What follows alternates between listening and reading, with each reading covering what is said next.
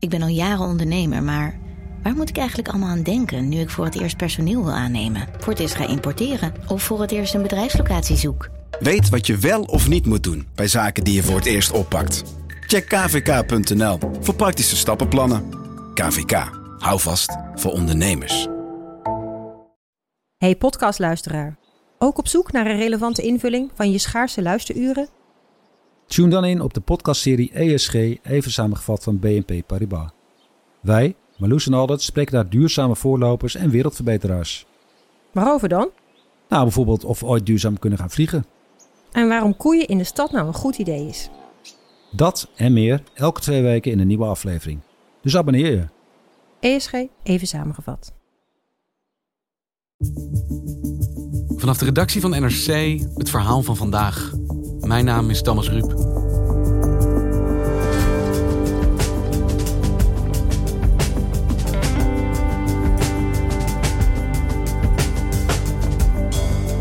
Al hun bezittingen verwoest, duizenden gezinnen ontheemd langs de kant van de weg. De brand in het door Europa gebouwde vluchtelingenkamp Moria is een humanitair drama. Verslaggever Maran Noshat Sharifi ziet op Lesbos de wanhoop groeien. Mensen hebben honger. Maar wie voelt zich voor hen verantwoordelijk?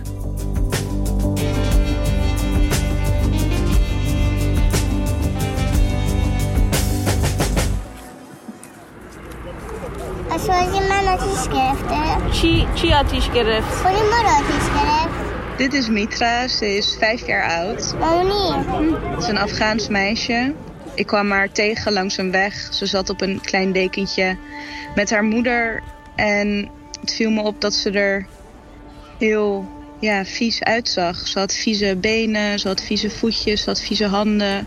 Haar gezichtje was vies. Er zaten overal vlekken op haar lichaam. En ik schrok een beetje ehm, toen ik haar zo zag. Ze zag er gewoon echt uit als een dakloos meisje. En ze zat daar op dat dekentje met nog een vrouw. Ik dacht dat het haar zus was eerst. eh, want ze zag er best wel jong uit. Ook een meisje, dacht ik. En toen eh, bleek het haar moeder te zijn. Ferishte heette ze. En eh, dat betekent engel. En waar had je het over met deze Mitra, dit kind? Mitra vertelde dat er een brand was geweest. Dat haar huis was verbrand. Ze zei niet tent, maar huis. Maar ze woonde in een tent. En eh, dat haar pop ook ehm, is verbrand. En waar sprak je haar? Ik sprak haar op het Griekse eiland Lesbos, vlakbij het afgebrande kamp Moria. Dat is een vluchtelingenkamp eh, dat afgelopen week is afgebrand. En sindsdien verblijven er 12.000 mensen. Die wonen eigenlijk op straat. Ze leven langs een weg tegen een vangrail aan. En ja, die weg is afgesloten door politiebussen en militairen. Dus ze mogen die weg ook niet verlaten. In het migrantenkamp Moria op het Griekse eiland Lesbos zijn meerdere branden uitgebroken. Veel migranten zijn het kamp uitgevlucht. Firefighters are now battling a massive blaze in a crowded refugee camp on the Greek island of Lesbos. One eyewitness says the Moria refugee camp is, quote, completely destroyed. An estimated 13,000 people were living there. Veel volwassenen en ook kinderen sliepen vannacht op straat. De mensen zijn bang en geschrokken en hebben geen idee waar ze naartoe kunnen. En jij bent de afgelopen jaren vaker voor de krant eh, in Moria geweest, in dit vluchtelingenkamp dat er dus nu is afgebrand. Wat was dat voor een plek? Moria was een hotspot. Dat was een, eh, een kamp dat was opgezet met als doel mensen tijdelijk op te vangen. Dus de vluchtelingen die via de eilanden binnenkomen om die daar tijdelijk op te vangen en ze daarna weer te verplaatsen naar het vasteland van Griekenland.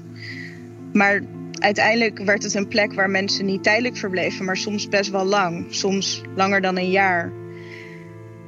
Het was eigenlijk een soort buffer die door Europa gecreëerd is om daar vluchtelingen te laten wachten voor ze eventueel of doorgeplaatst of teruggestuurd zouden worden. Precies. En het idee was dus, we gaan de snelle asielprocedures uitvoeren. Dus mensen komen naar binnen, die krijgen best wel korte tijd te horen of ze in Griekenland mogen blijven of niet. En dan gaan ze weer door. Een migratiewachtkamer. Zoiets, ja.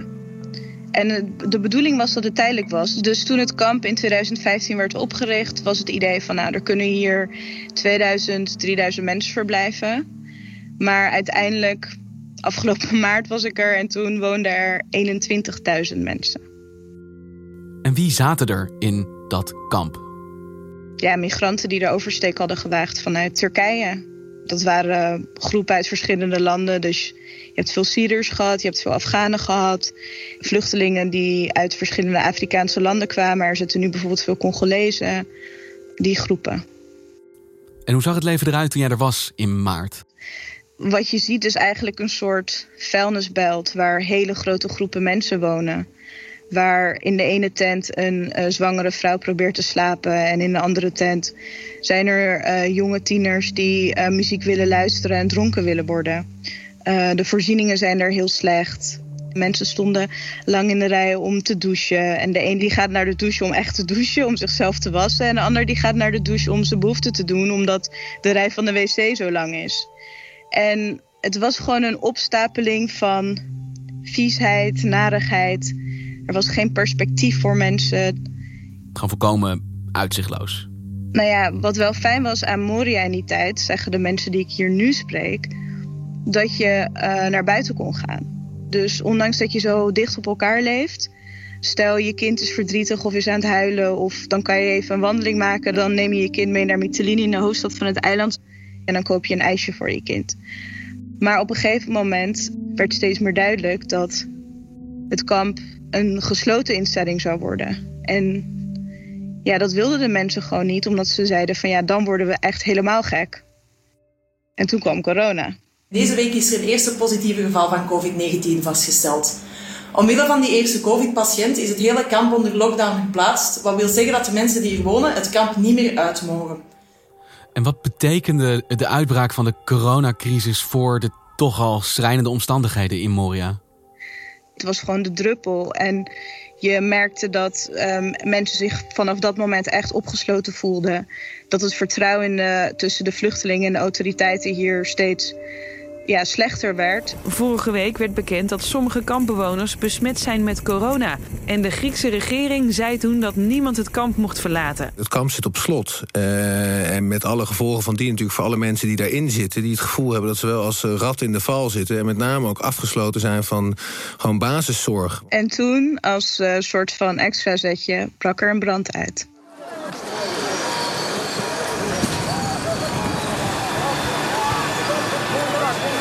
Verder de moeder van Mitra lag in bed te slapen en op een gegeven moment rook ze iets. En toen tikte ze haar man wakker, Nasser heet hij, van hé, hey, ga even kijken wat er aan de hand is. En hij zei van, uh, ja joh, dat, dat komt wel goed, die, dat wordt zo wel weer gedoofd. Dus zo vaak komen brandjes daar dus voor dat mensen gewoon al niet meer opstaan als ze een, een brand um, ruiken eigenlijk. Ze gingen niet meteen in de paniekmodus? Nee, het komt heel vaak voor. Kijk, mensen moeten zichzelf ook bijvoorbeeld in de winter warm houden in hun tentjes. En dan gaat het ook wel eens mis.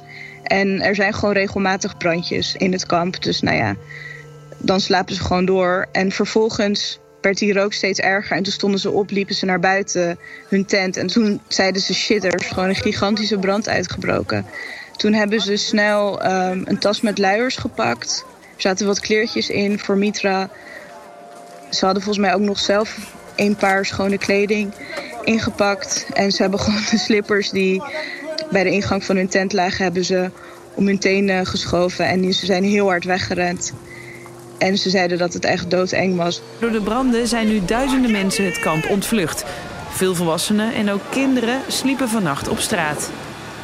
Vluchtelingenkamp Moria op Lesbos is uitgebrand. 13.000 vluchtelingen zijn dakloos ja, 12, 13.000 mensen die zijn toen uh, als een gek weggerend. En het was echt een gigantisch terrein. En toen is er traangas op ze afgevuurd. Ze, ze waren bang dat alle vluchtelingen ineens weg zouden rennen... en dat ze geen grip meer zouden hebben op waar de vluchtelingen zaten. Dus toen is er traangas op mensen gegooid om ze in één ruimte te houden. En daar zijn ze ook heel erg van geschrokken. Dat was de reactie op deze vluchtende mensenmassa om die in toom te houden... is traangas geweest. Ja. En is er op dit moment al iets bekend hoe deze brand, die dus ja, het grootste deel van Moria in de as heeft gelegd, uh, is ontstaan? Ja, de Griekse politie heeft gisteren uh, vijf mensen opgepakt.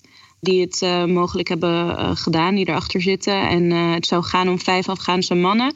En ze zoeken nog naar een zesde. De Griekse autoriteiten gaan ervan uit dat een aantal migranten brand heeft gesticht... uit onvrede over de coronalockdown die was afgekondigd. Ik was natuurlijk heel benieuwd hoe ze dan wisten dat zij het hadden gedaan. Maar dat zou uit beelden van bewakingscamera's zijn gebleken. En ook uit getuigenverklaringen.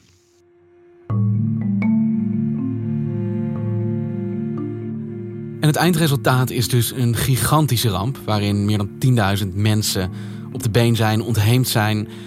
Hoe is daarop gereageerd vanuit Europa, vanuit de internationale gemeenschap? Kijk, sinds de brand zijn er veel media naar Lesbos afgereisd om verslag te doen van de situatie hier. Er zijn veel lidstaten, Europese landen, die zijn gaan praten over we moeten nu in actie komen, want het is duidelijk dat de Grieken de situatie niet aankunnen en we zijn bang dat het escaleert. Maar tegelijkertijd zijn er ook veel Europese lidstaten die zeggen: ja, wij willen alleen helpen of wij willen alleen mensen opvangen als de andere lidstaten dat ook doen, want we willen het niet in ons eentje doen. Dat heeft Duitsland bijvoorbeeld gezegd. Duitsland gaat meer vluchtelingen opnemen die vastzitten op de Griekse eilanden. Bondskanselier Merkel heeft afgesproken 1500 mensen naar Duitsland te halen. Gezinnen met kinderen en mensen die al asiel hebben gekregen komen in aanmerking om naar Duitsland te gaan. Het is heel helder dat Europese landen willen geen nieuwe vluchtelingen meer. Maar de Grieken die kunnen de opvang van de mensen hier niet aan. En ik denk dat het gewoon belangrijk is dat er een soort eenduidig beleid wordt geformuleerd die op de korte en ook op de lange termijn werkt. Anders dan is er over een half jaar weer een nieuw brand. En over een jaar weer en over anderhalf jaar weer. En dan blijven we hier terugkomen en dan blijven we dezelfde soort van schrijnende situatie in Moria verslaan. Want de situatie die hier nu is, die is voor ja, alle partijen onhoudbaar. En de bevolking, de inwoners van Moria lijden eronder, de Grieken lijden eronder. Dit is onhoudbaar voor de vluchtelingen daar, voor de Grieken en ook voor Europa. Uiteindelijk wel. En wat doet Nederland dan? Er is afgelopen week een spoeddebat geweest in Nederland. En toen hebben ze besloten om 100 inwoners van uh, Moria op te nemen. Maar dan wel met de voorwaarde dat er 100 minder VN-vluchtelingen komen dit jaar. Nederland haalt 100 migranten, onder wie 50 kinderen, van Lesbos naar Nederland. Dat betekent wel dat er minder vluchtelingen uit andere landen worden toegelaten. Daar is ook wel kritiek op geweest. Nee, nee, niet tevreden. Wat mij betreft had Nederland meer mogen doen. Wat is dat nou voor een deal? 100 mensen helpen en 100 andere mensen in ruil daarvoor niet helpen. Ik heb een deal. Wat is dat voor een deal? Ik vraag het me oprecht af. Ik heb het daar toevallig met Felicite over gehad. En toen zei ze, ja, 100 mensen. Ze keek om zich heen en zei van, ja, dat zijn 10 gezinnen of zo hier. Dus dat zet geen zoden aan de dijk. En deze mensen die kunnen nergens heen. Ze kunnen niet terug naar het kamp, dat is er niet meer. Maar ook niet ja, het Griekse vasteland om. Dat is niet helemaal waar, want er zijn dus nieuwe tenten gebouwd. Nog niet voor al die 12.000 mensen, maar wel voor enkele duizenden. En duizend mensen zijn daar al naartoe verhuisd. Maar heel veel mensen zeggen ook: we willen niet weer zo'n tentenkamp in. Ze hebben gehoord dat er geen stromend water is. De situatie zou daar eigenlijk niet veel beter zijn dan de situatie die ze vroeger in Moria hadden. En ze willen geen Moria 2.0. Dus sommige mensen blijven gewoon aan de weg zitten en houden vol van nee, er moet een soort andere oplossing komen. En ik denk ook dat zij dit gewoon als momentum zien om ook druk te leggen op, op Europese landen om in actie te komen om iets te doen. Om er zo voor te zorgen dat ze niet weer opnieuw in een vergelijkbare situatie als in Moria terechtkomen voor de brand. Precies. En wat is de situatie daar nu, op dit moment, langs de weg? Mensen hebben gewoon echt honger. Dus ze zeggen dat ze echt honger hebben. Je ziet kindjes die gewoon niet meer stevig rechtop kunnen lopen. Omdat ze gewoon fysiek niet zo sterk zijn. Ze hebben gewoon dagenlang soms geen voedzaam eten binnen gehad. Now we came here to get food. They. Rossi is een Congolese jongen van 17 met wie ik contact had. En die zei ook van... Uh, dat hij echt honger had. We zijn met hem op zoek gegaan naar eten in het kamp, maar dat lukte gewoon niet. Let's go back without food. We don't know what we will eat today. What we eat today. We don't have food. Wat het leger zegt, die zegt: als jullie nou allemaal weer in dat nieuwe tentenkamp gaan wonen dat wij hebben opgebouwd, dan um, zorgen wij ervoor dat daar weer eten is. Dus ze proberen eigenlijk de vluchtelingen met eten naar die tenten te lokken. En die vluchtelingen zelf zeggen: ja, we gaan niet weer die tenten in. Dit is ons momentum om, om voor verandering te zorgen. De hele wereld kijkt nu naar ons. En uh, wij willen zelf ook eisen kunnen stellen aan onze situatie. Wij willen niet meer in een nieuw Moria wonen. We trekken het niet meer. We kunnen het niet meer aan. Dus het lijkt wel alsof zeg maar, voedselschaarste of honger wordt ingezet als, van beide kanten als manier om de ander te laten doen wat de een wil. En dit keer is de kans heel groot dat het hoe dan ook volledig gesloten instellingen zijn. Dus ze kunnen dan helemaal niet meer naar buiten. En dat is waar ze boos op zijn. Van ja, Moria was onhoudbaar, maar het was zwaar en moeilijk. Maar we konden af en toe naar buiten. We konden een wandeling maken. We konden een frisse neus halen. We konden een ijsje kopen voor ons kind. En als we nu in een kamp zitten waar we niet naar buiten kunnen, dan kan dat niet meer. En we willen dat niet. We kunnen het niet meer. Zaterdagavond was ik er en toen vertelde er kwamen gewoon vrouwen omheen staan en die begonnen gewoon te huilen.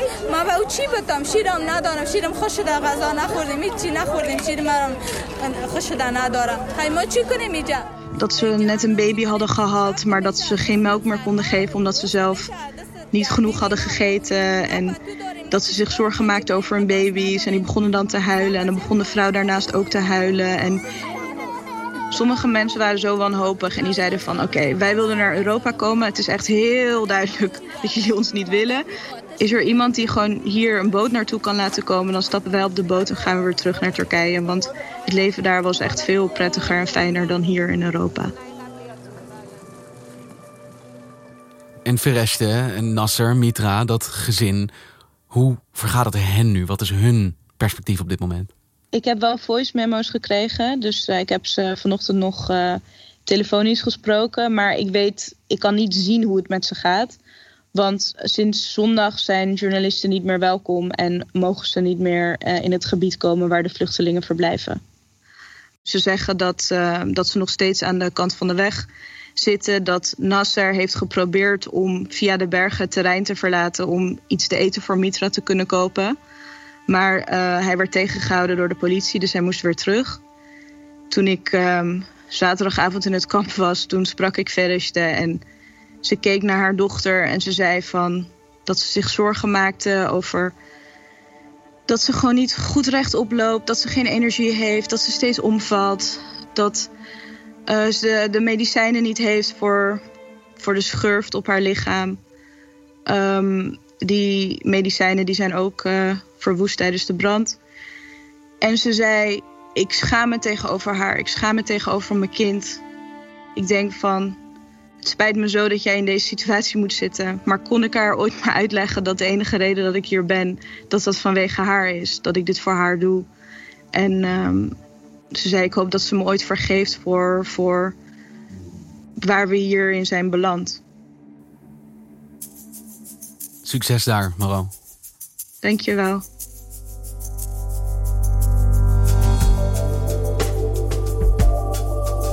Je luisterde naar vandaag, een podcast van NRC. Eén verhaal, elke dag. Dit was vandaag, morgen weer.